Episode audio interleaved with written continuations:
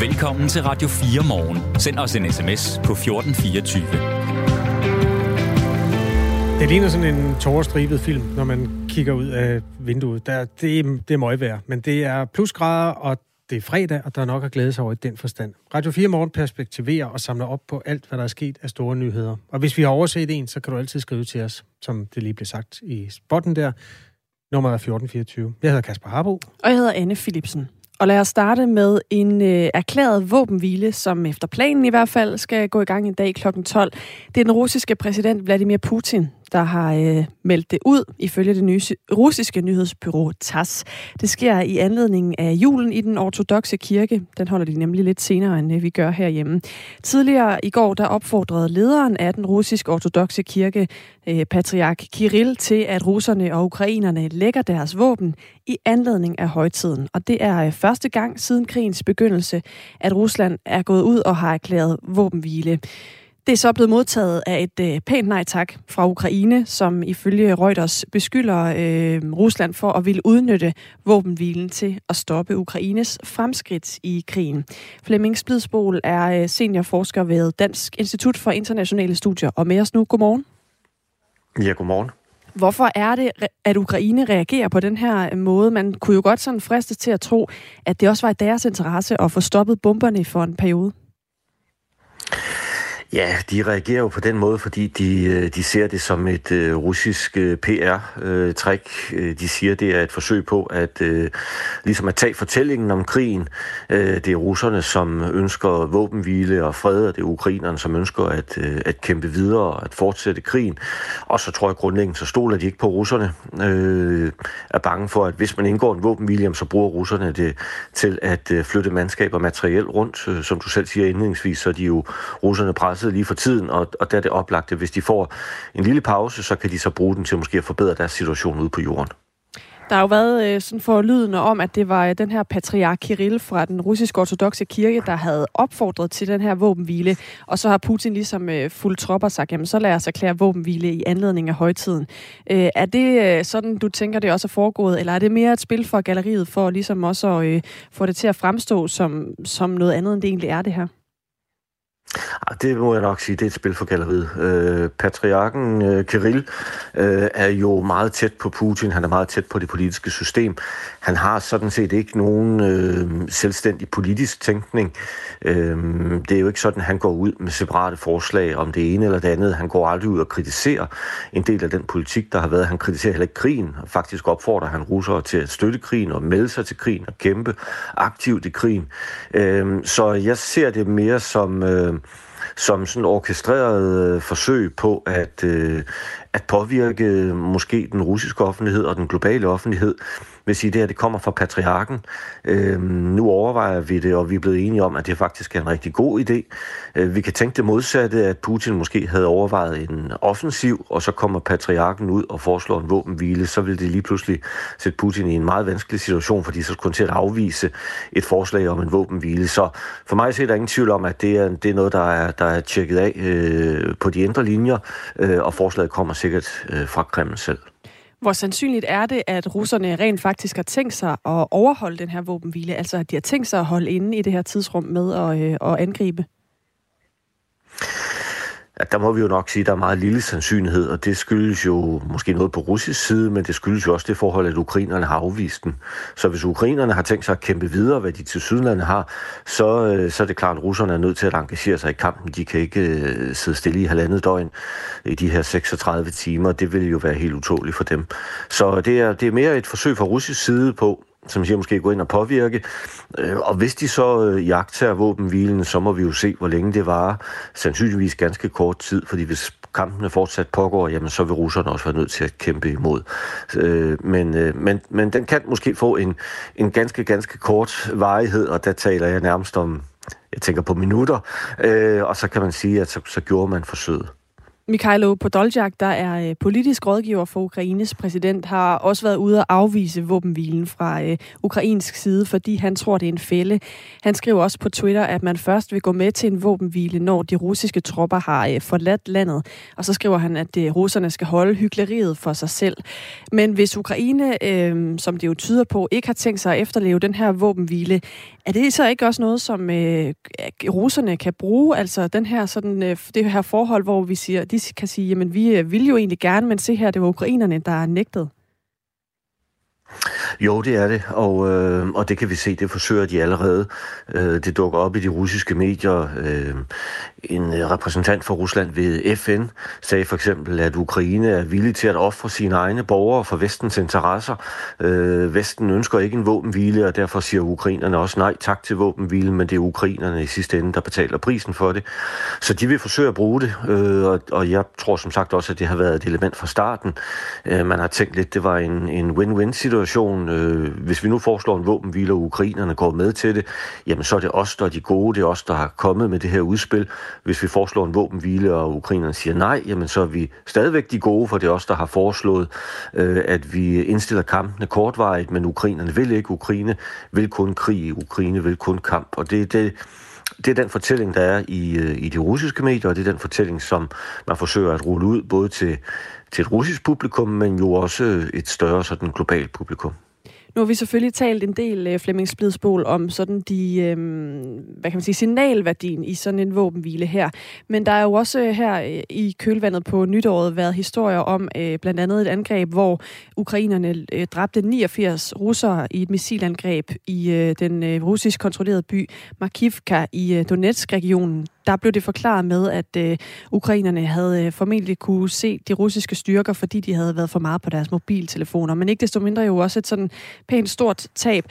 Kan det her også handle om altså den her opfordring til våbenhvile, at russerne og de russiske tropper faktisk har brug for en pause lige nu? Det kan det sagtens. Øh, det kan sagtens være, at de fornemmer, at de har brug for en pause. De er nødt til at skubbe rundt på mandskab og materiel. Måske er de nødt til at få evakueret nogen. Måske er de nødt til at få forstærket. Øh, men uanset hvad, så er der jo desværre jo tit, når vi taler om våbenhviler, og det er jo ikke kun i denne her krig, men andre krige, jo det her underliggende element i det, altså vil det blive misbrugt? Er der en af parterne, eller flere af parterne, som, øh, som egentlig har et andet motiv? Øh, og det er jo vanskeligt for os rigtig at komme ud af. Øh, vi kan se også øh, jo tidligere i krigen her i Ukraine, at nogle af de aftaler, der har været, for eksempel om at etablere korridorer, så man kunne få civile ud af nogle af de områder, hvor der har været kampe, jamen de har også været meget skrøbelige og brudt sammen. Øh, så, så der er typisk det her element af af mistro selvfølgelig, mistillid. Øh, man tænker, at de andre parter, eller den anden part, vil, vil, vil bruge det til at styrke sin egen situation, og så står vi tilbage som, som taberne af det her. Og, og det er oplagt efter øh, de store russiske tab, og du nævner et tab her, som jo er, er det, som det russiske forsvarsministerium mener, øh, eller øh, nævner selv. Øh, andre kilder, ukrainerne, hævder jo, at tallet er væsentligt højere, så det er meget store tab, der er kommet øh, fra russisk side her hen over nytår. Tak for det, Flemming Splidsbol. Selv tak. Seniorforsker ved øh, Dansk Institut for Internationale Studier om den her våbenhvile, som øh, angiveligt, i hvert fald fra russisk side, skal gå i gang øh, i morgen kl. 12. Portrætalbum. En gæst, et musikalbum og masser af gode historier. Jeg har ikke været til nogen fester, hvor at der ikke bliver spillet et nummer, der har været på en Absolute Music CD. Vært Anders Bøtter dykker ned i tiden, musikken og de minder, det sætter i gang hos gæsten. Hvorfor tror du lige, at det er The River, der har fulgt dig igennem livet? The River definerede mig som uh, ung mand. Lyt til Portrætalbum i dag fra 17 til 19. Radio 4 taler med Danmark. Du lytter til Radio 4 morgen. Der er øh, breaking news inden for hjerneforskning. Ja, tak. Det kan vi jo øh, godt lide i et eller andet omfang, fordi alt, hvad der gør os klogere i den forstand, kan jo også hjælpe os på sigt. Man har fundet en øh, hidtil ukendt struktur i hjernen på mennesker. Man er... Man er... Øh, det kommer jeg faktisk lige tilbage til, for okay, det er en ret sjov historie. Men jeg vil bare lige sige, det er sådan en super tynd hinde, som består af et øh, lag celler, som man så har faktisk øh, fundet ud af, formentlig spiller en rolle i hjernens immunforsvar. Det er øh, danske og amerikanske forskere, der har gjort det her fund, og så har de udgivet en øh, forskningsartikel om det i det videnskabelige tidsskrift Science. Og øhm, man har altså i, øhm, jamen jeg ved ikke, 50 år eller mere undervist ud fra, at der var en, øh, en hende, en struktur på en anden måde. Ikke? Altså man har simpelthen undervist i noget andet i alle de her år, og nu har man så fundet den her øh, hende helt ud af det blå. Og øh, så kan man jo godt undre sig over, når man nu har forsket meget i hjernen gennem årene, mm. at man først, først falder over den her lille ting nu. Ja. Her er uh, Mike Nedergaard, hun er en af forskerne, hun forklarer det sådan her. Det er simpelthen fordi, at det er en meget tynd membran, og når man vil undersøge hjernen, tager man normalt hjernen ud, og når man tager hjernen ud, så bliver den ødelagt, og derfor så har man ikke kunne se den. Det er altså her, vi finder mm. øh, måden, eller der er blevet fundet på. Det er en professor i neuroanatomi, der hedder Kjell Mølgaard, som øh, ledte efter noget helt andet, da han skar hoveder fra døde genmanipulerede mus i skiver, og så opdagede han den fjerde hjernehinde. Og det er det her med, at han ligesom skar hele hovedet i skiver, og ikke tog hjernen ud og skar den i skiver, som så førte til, at han så den her membrane. Men det er ikke fantastisk?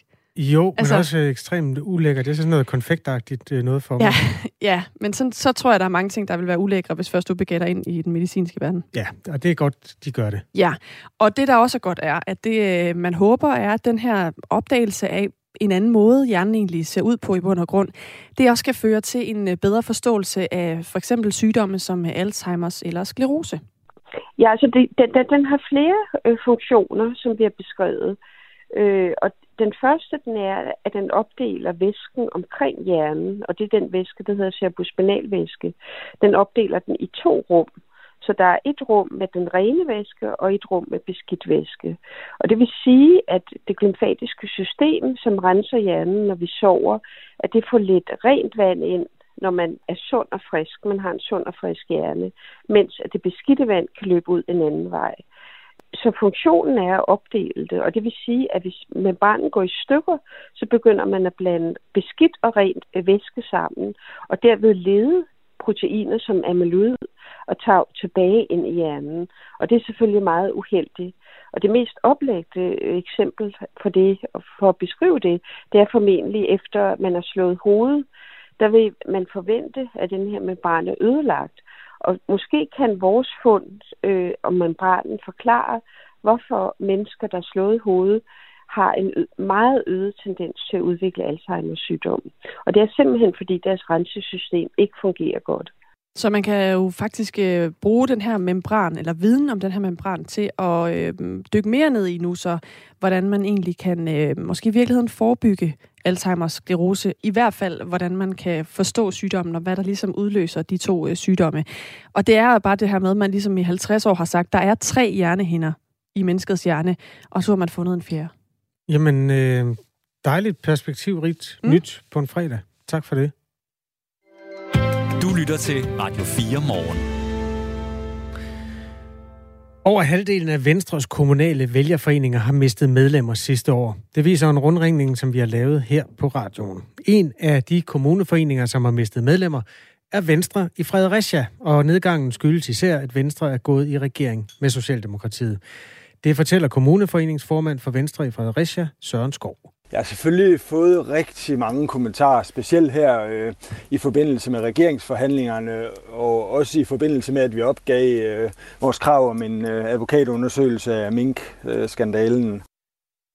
Et af de trofaste venstremedlemmer, som har taget konsekvensen af Venstres beslutning om at gå i regering og melde sig ud, det er Lennart Nielsen. Han har været med i Venstre siden 1995, men han kunne ikke se sig selv i partiet længere. Man skulle bare holde fast i det, man var gået til valg på. Altså det, det er jo også det, som gør, at jeg ikke er venstremedlem mere. Det er jo, at øh, jeg vil kunne se mig selv i øjnene. Være troværdig over for det, jeg har stået og fortalt. Det, der er målbart i alle kommuneforeningerne, er jo i virkeligheden en konsekvens af nogle beslutninger, der er taget centralt og i toppen af Venstre. Og derfor vil vi rigtig gerne selvfølgelig have forholdt Venstres ledelse den kritik, som tidligere medlem Lennart Nielsen har. Men ledelsen har ikke ønsket at stille op. Vi har til gengæld øh, fået fat i Steffen Hjaltelin, der fra 2004 til 2019 har rådgivet Venstres ledelse, og som altså også kan jagtage den øh, medlemsflugt, som er der nu. Øh, godmorgen, Steffen Hjaltelin. God, godmorgen. Hvad tror du, ledelsen i Venstre tænker, når man hører, at mange kommuneforeninger mister medlemmer? Jamen, det er jo ikke sjovt at miste medlemmer, og man, det man skal være opmærksom på, at øh, de her de har været så vrede, at de aktivt har meldt sig ud øh, få måneder før de bare kunne lade være med at betale øh, næste Giro-kort.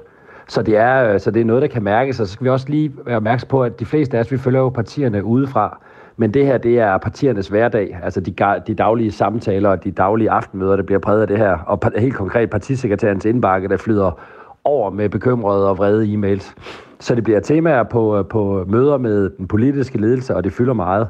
Men øh, altså, når vi lige har sagt det, så tror jeg så til gengæld også, at øh, det kommer ikke som næppe nogen overraskelse for, for Venstres ledelse. Jeg tror, at de vil være positivt overrasket over, at der ikke er, er udmeldelser i alle kommuner.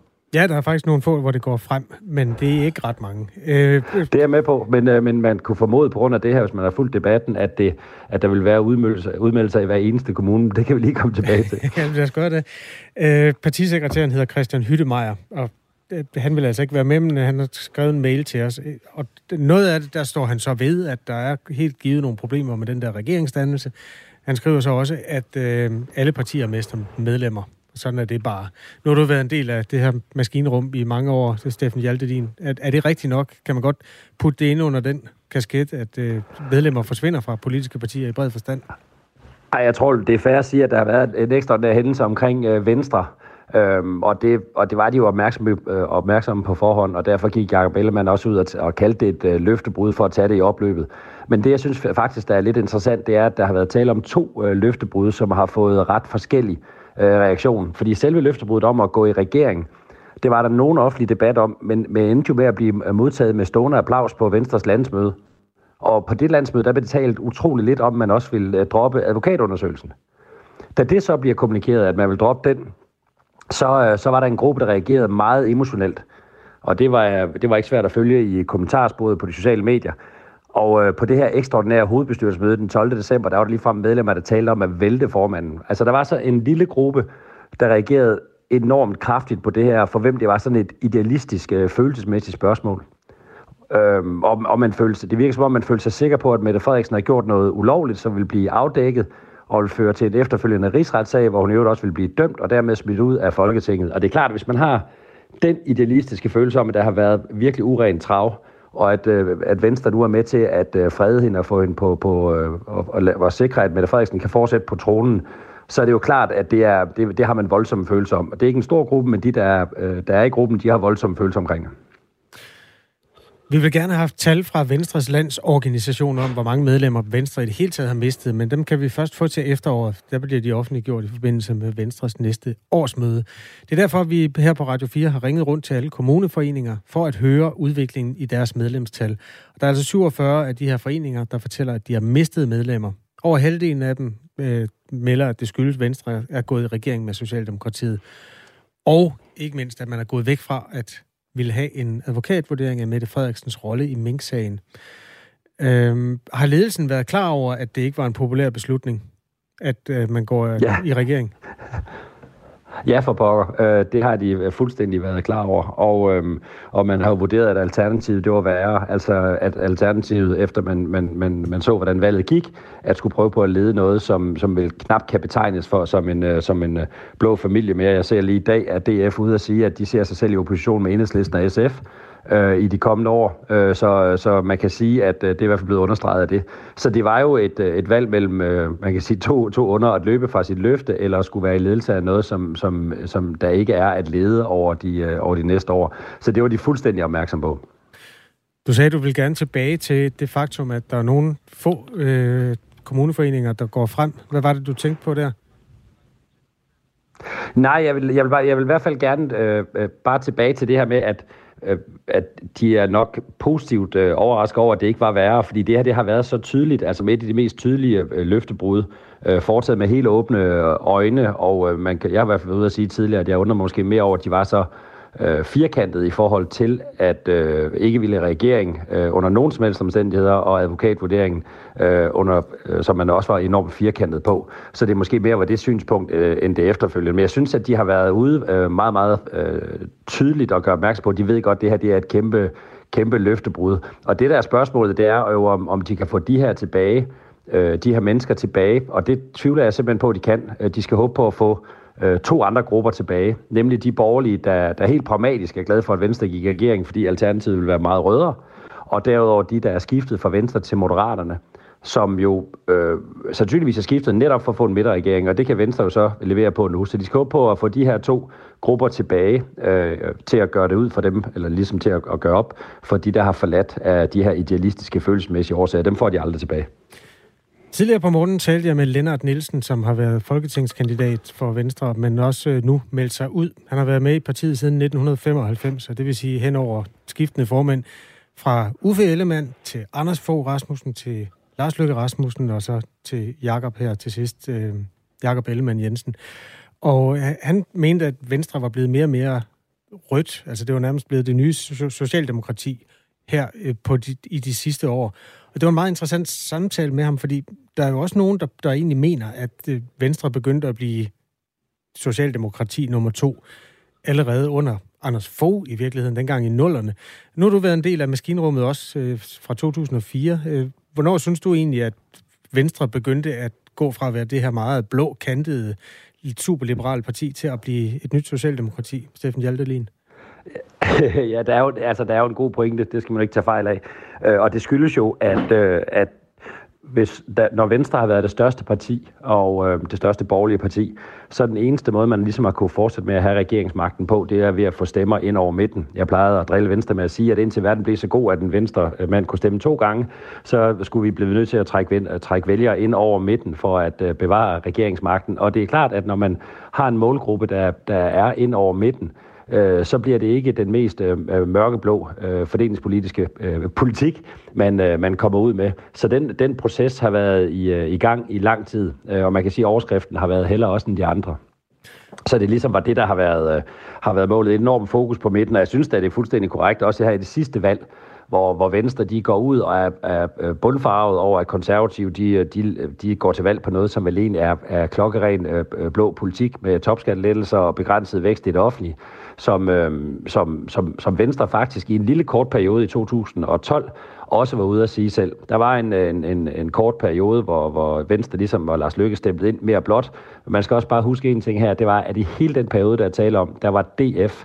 DF var, var parlamentarisk grundlag, og øh, DF har jo i mange, mange år faktisk ligget på den, den anden side af Socialdemokratiet, når det kommer til økonomisk øh, politik og fordelingspolitik.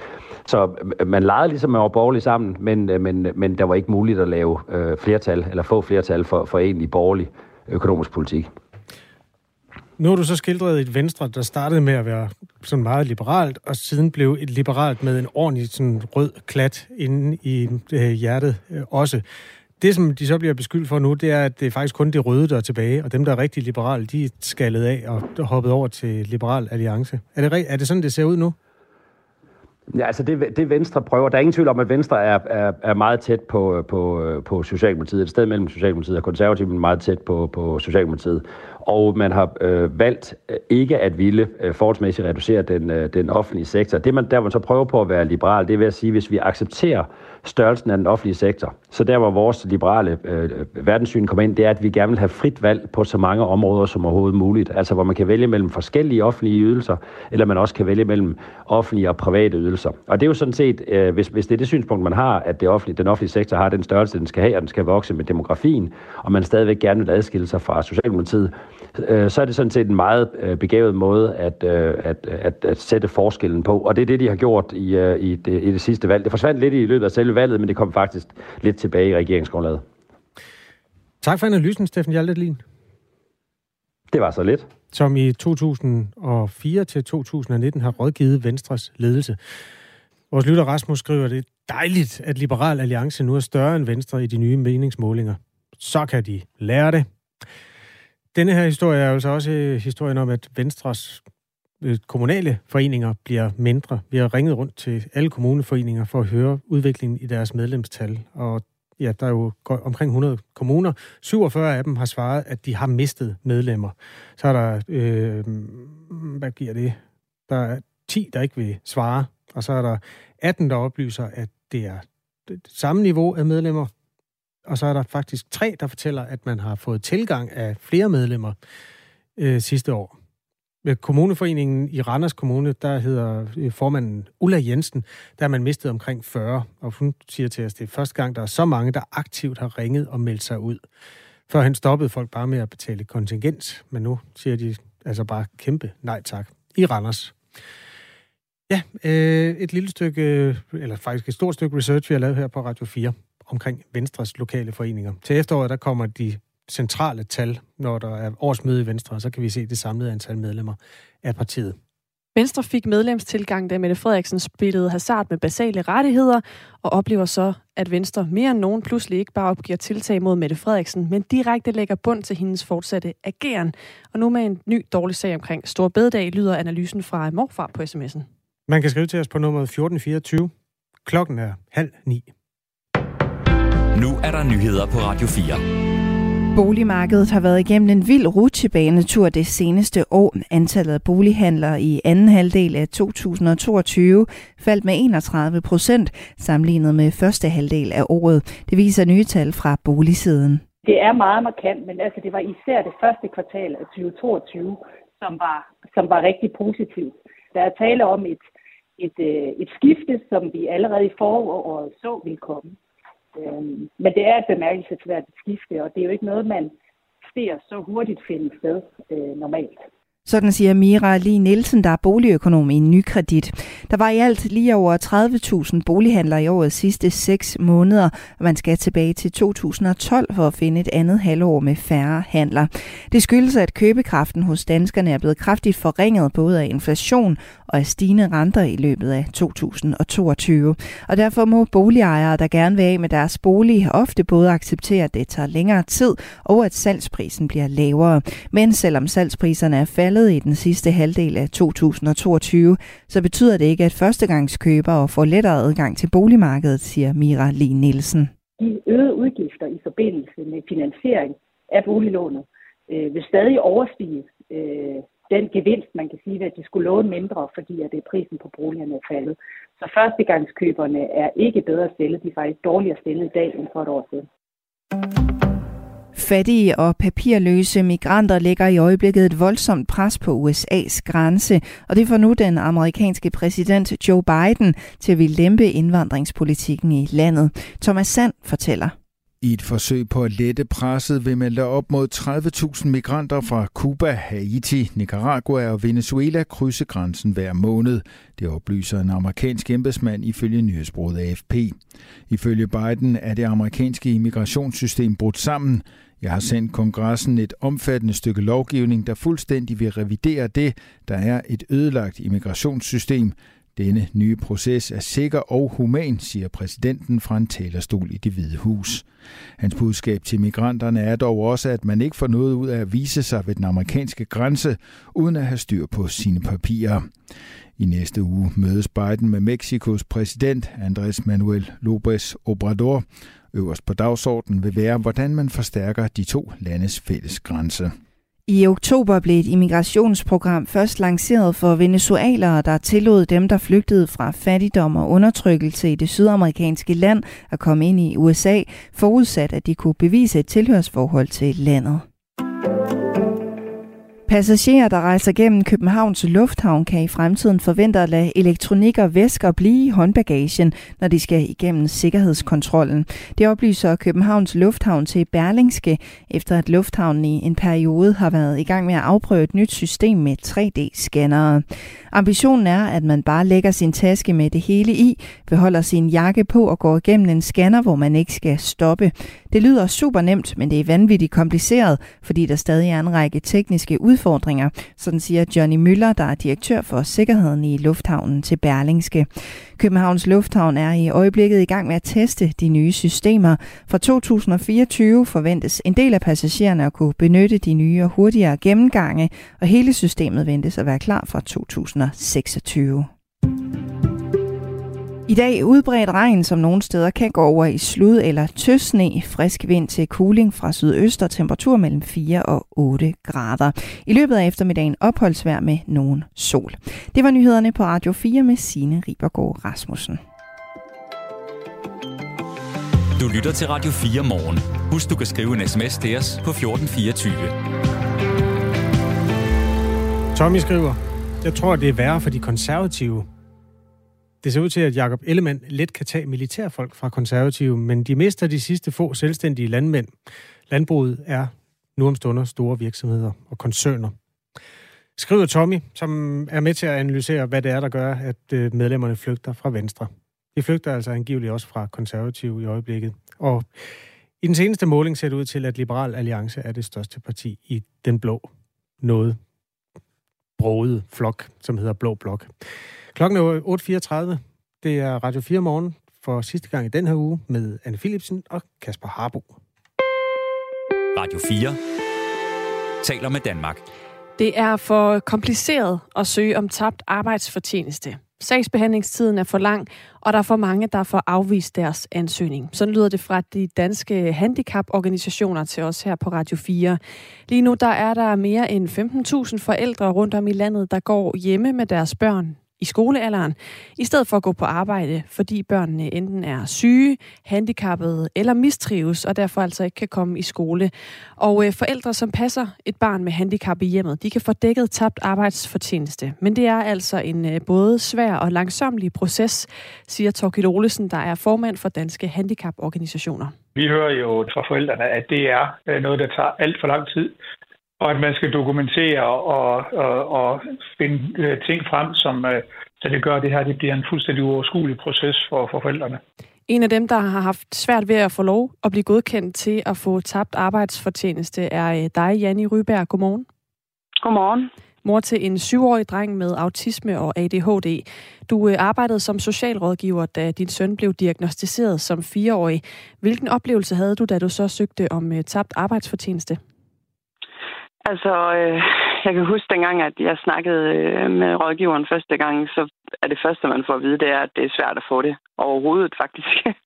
så man får faktisk sådan lidt en mavepuster øh, allerede fra starten af, hvor man sådan tænker, Nå, så får jeg det nok ikke. Men man skal jo ikke opgive, vel? Øhm, ja, men det har været, det har været en, en hård og lang proces, må, må, må jeg indrømme.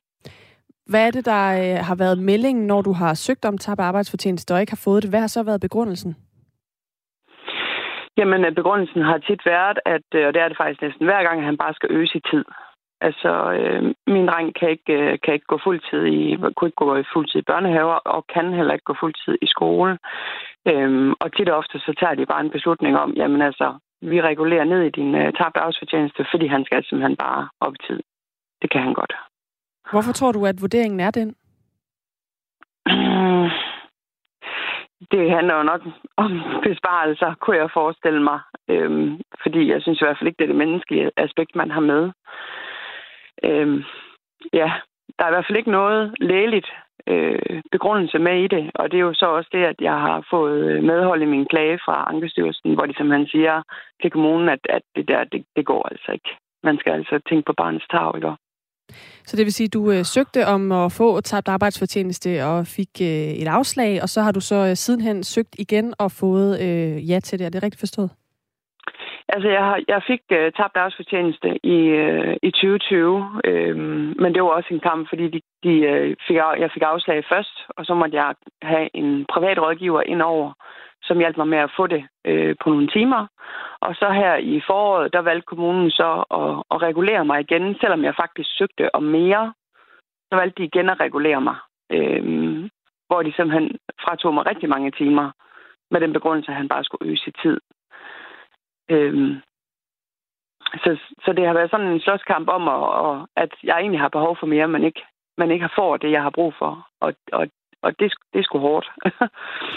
I øh, 2021 der fik forældre 1,6 milliarder kroner i tabt arbejdsfortjeneste, og det er sådan rundt regnet øh, 610 millioner kroner mere end i 2017. Det viser tal fra Danmarks Statistik. Øhm, I gennemsnit så får øh, forældre på tabt arbejdsfortjeneste omkring 17.000 kroner per måned, hvis de går fuld tid derhjemme. Hvad, hvad er beløbet for dig, Janne Ryberg? Jeg får, jeg får cirka 8.000 udbetalt hver måned. Øhm, så det er jo ikke sådan vanvittigt meget. Så hvad er det øh, sådan før skat og alt, hvad vi har? Det, det kan jeg ikke lige huske. Okay. Det vil jeg gerne indrømme. Øhm, men øh, som jeg også nævnte før, så er øh, udgifterne til tabt arbejdsfortjeneste jo steget år for år siden 2017. Øh, og det er stadigvæk et problem, at folk bliver afvist, når de søger om det. Det mener formanden for Danske Handicaporganisationer, Torgild Olesen. Tabt arbejdsfortjeneste er jo en af de øh, mest fremtrædende i ankesystemet. Øh, en ud af seks sager i 2021 var øh, tabt arbejdsfortjeneste. Altså det er faktisk ret mange, øh, som er i ankesystemet øh, med tabt arbejdsfortjeneste. Og det er uholdbart. På børnehandicapområdet er der jo en stor omgørelsesprocent øh, for de, øh, og hjemsendelsesprocent for de sager, som der kommer ind. Så, så der er noget, der tyder på, at, øh, at man skal være en ret god egen socialrådgiver for at kan øh, få, få noget igennem her. Eller så skal man have en god forening i, i ryggen.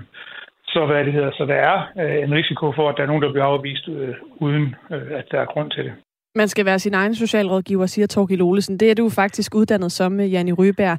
Mener du, det er for svært at få godkendt sin ansøgning om tabt arbejdsfortjeneste?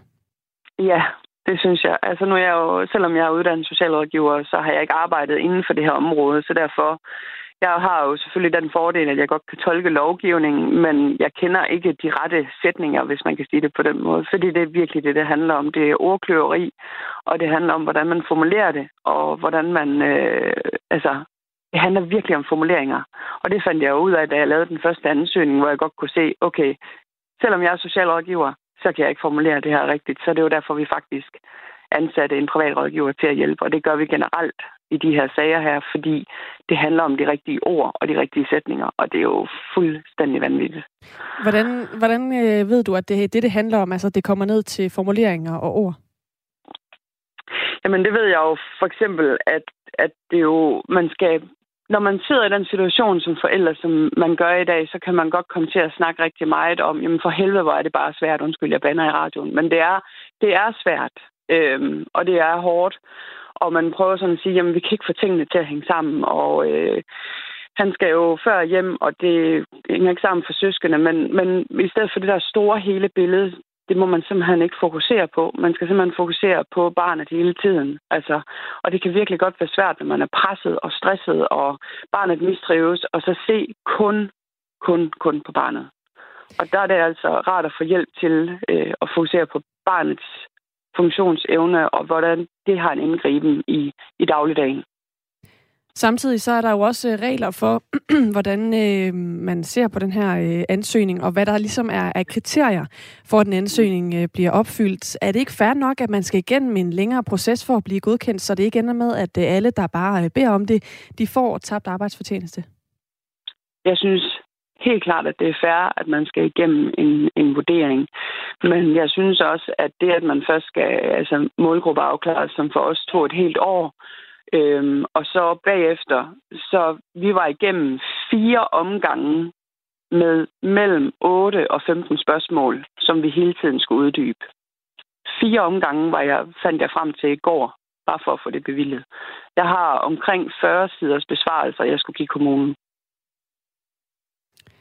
Vores øh, lytter Kenneth, han øh, påpeger, at øh, samtidig med, at øh, du jo øh, siger, og Torkild Olesen fra Danske Handicaporganisationer siger, at det simpelthen er for kompliceret og for svært at få lov at få tabt arbejdsfortjeneste, så viser tallene jo også, at øh, der er flere, øh, der er blevet udbetalt flere øh, millioner kroner, hvis man ser på tallene i 2017 i forhold til to, tallene i 2021, altså at øh, der er blevet udbetalt flere penge til tabt arbejdsfortjeneste.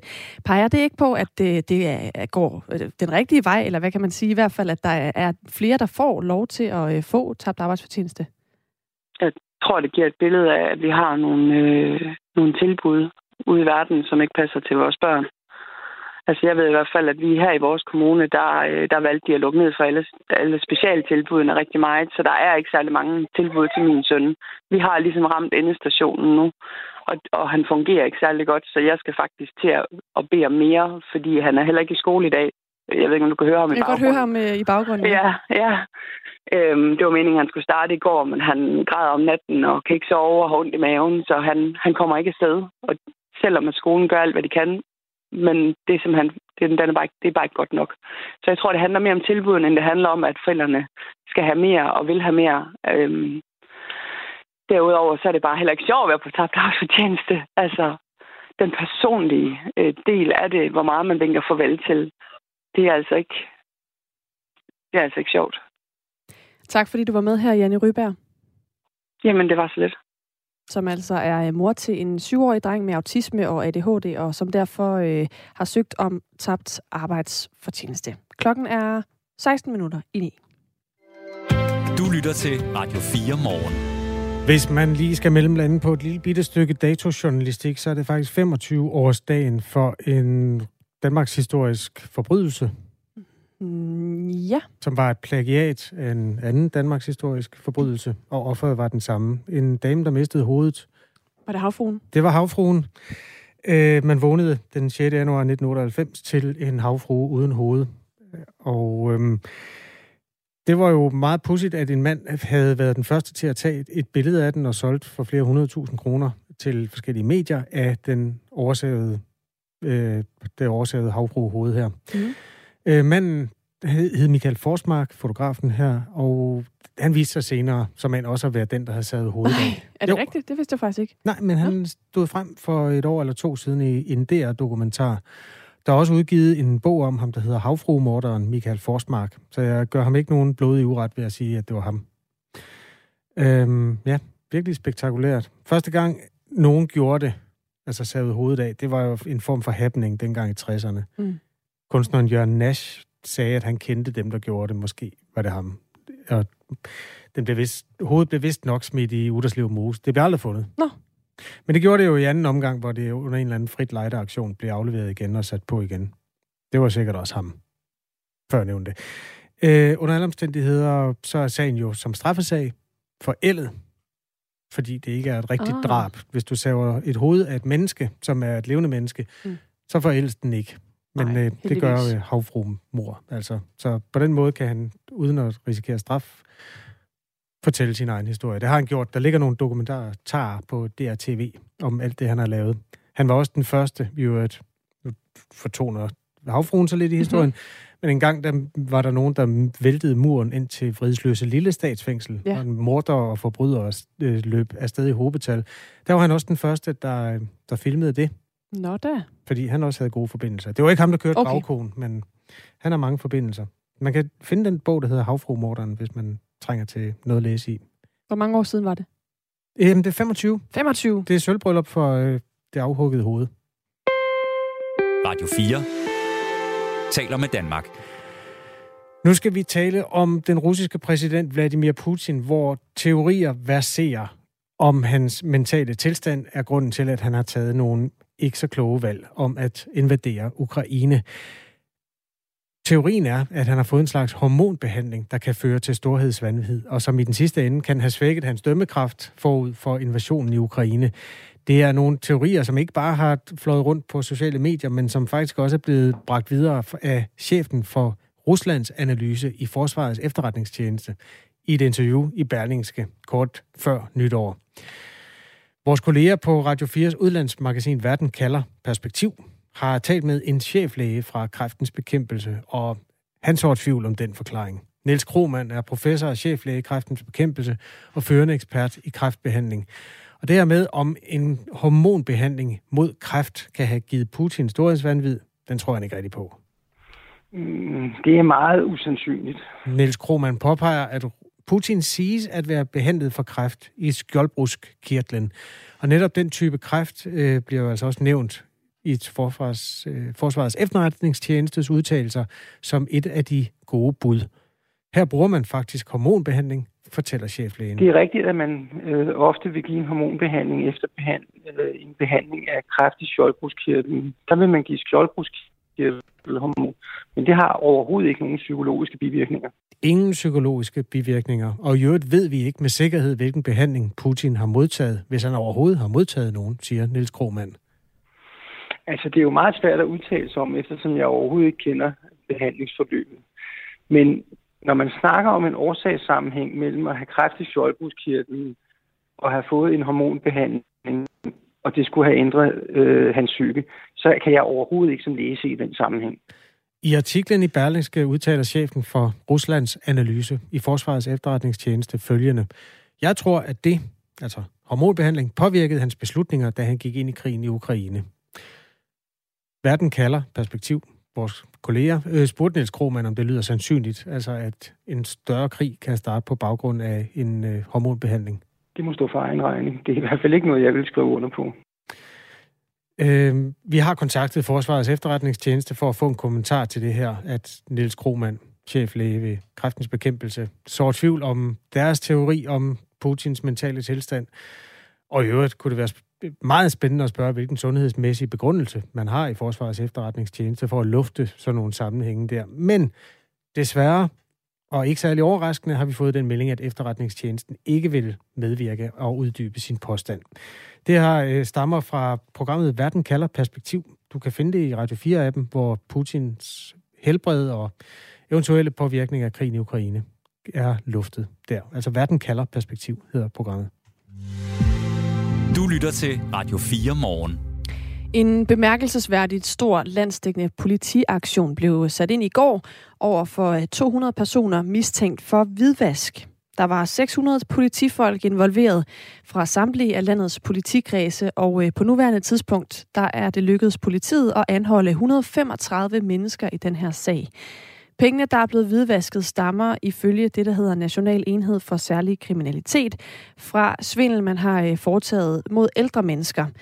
Her er det øh, ledende politiinspektør Torben Svar. I 2022 har vi set en stigning i de øh, bedrageriforhold, vi kalder kontaktbedragerier. Det er der, hvor typisk ældre mennesker bliver ringet op af nogen, der virker ekstremt øh, velforberedt, ekstremt venlige, øh, beder om at udlevere deres kontaktoplysninger, beder om at udlevere bankoplysninger, beder om at udlevere alt muligt, der kan identificere dem, deres øh, bank, og dermed kan de få tilgang til deres penge. Øh, dem, der ringer til dem, er typisk ikke dem, der får øh, overført pengene til sig selv. De har engageret sig med nogle muldyr, og det virker rigtig organiseret, det her. Jakob Denroth Bernhoft er ekspert i hvidvask og også direktør for det, der hedder revisorjura.dk. Han har fulgt med i den her sag, siden de første meldinger begyndte at komme i går formiddags, og han peger på, at der er altså tale om en helt ekstraordinær sag her. Ja, altså, hvis, det, hvis vi ser på hvidvasksager, så tror jeg ikke, at jeg kan komme i tanke om nogen øh, sag, hvor der har været involveret 600 betjente, og, og det er noget, der er foregået øh, over i, i hele landet øh, et tidspunkt. Altså man har været ude og, og fatte de her mistænkte her, så, så på den måde er det en meget stor sag. Politiet rykkede altså ud i den her sag, ikke for at gå efter bagmændene, som øh, angiveligt står bag det hele, men imod de her muldyr, som har stillet deres konto til rådighed for de kriminelle. Og i alt så var der øh, 212 tiltalte, som politiet rykkede ud til nu kalder man den muldyr, man kan måske også bruge det i billedet, at det er sådan set dem, som tager mod pengene fra bedragerne, putter i bagagerummet og, og så i flugtbilen. Øh, og det har jo så været en forudsætning for, at man overhovedet kunne lave de her øh, svindelnumre her. Torben Svare, der altså er øh, ledende politiinspektør for National Enhed for Særlig Kriminalitet. Han øh, fortæller sådan her om bagmændene i hvidvasksagen. Det vi skal nu som dansk politi, det er, at vi skal arbejde videre for at få fat i dem, der rent faktisk står bag det her. Og det er dem, der er de afstumpede kriminelle. Det er organisationer. Det er øh, noget af det kan pege i retning af, at det faktisk kan, kan gå i retning af nogle bandestrukturer. Andre er bare øh, dygtige svindlere, og det er den måde, de øh, øh simpelthen laver deres penge på. Og det kan jo virke øh, lidt opsigtsvækkende, at man fra politiets side går ud og er så åben om en sag, hvor man faktisk ikke har fået fat i bagmændene endnu. Men her forklarer Jakob Dedenroth Bernhoft, at man gerne vil sætte fokus på netop de her muldyr, fordi det faktisk er dem, der er med til at gøre det muligt overhovedet for øh, den her slags kriminalitet at fungere. Det er jo sådan en forudsætning for, at den her type af, af kriminalitet overhovedet kan lade sig gøre. Og der er jo nok mange, og det er typisk uh, unge mennesker, som, som, uh, som uforvaren eller måske godt har en mistanke om, at det, de deltager, det, det, er ikke, øh, det, det, de deltager i, det er ikke, det er ikke lovligt.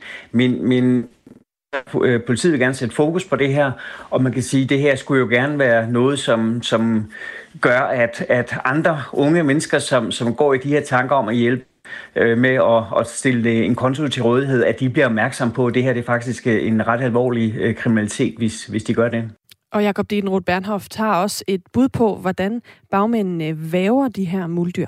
Jamen, det kan jo sikkert ske på mange måder. Altså, det er en bekendt, der henvender sig. Øh, det kan måske også være helt tilfældige unge mennesker, som, som bliver kontaktet øh, på en eller anden måde. Pas op på gaden, eller, eller hvad det kan være. Det er jo ikke det er jo ikke nødvendigvis nogen, der har nogen som helst tilknytning til, til de her egentlige bagmænd her, men det kan også være andre, som, som, som udmærket ved, hvad de, øh, hvad de er i gang med, hvad det er, de, som, de, som de hjælper med.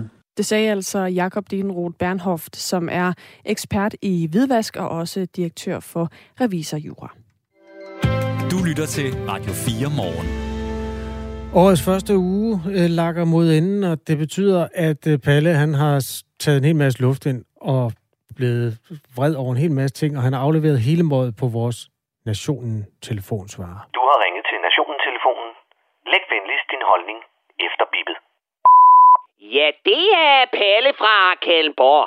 Glædelig baghjul og godt nytår, som alle idioter går og siger i de her dage, selvom begrebet baghjul ikke findes. Og du skal ikke ønske mig noget som helst godt nyt år, medmindre du reelt mener det, eller er på stesolider. Og let's face it, ingen ønsker vel den her mavesure bunderøv fra Kalamborg et godt noget som helst. Jeg ønsker i hvert fald jer alle sammen væk fra mit åsyn og alverdens sygdom, så jeg kan komme igennem mit eget liv uden at stå i kø bag en af jer, eller læse, hvad I mener om noget som helst på nogen som helst medier. Kort sagt, bliv mig for livet. Øv, sikke en ærgerlig måde at møde andre mennesker på i det nye år, Palle.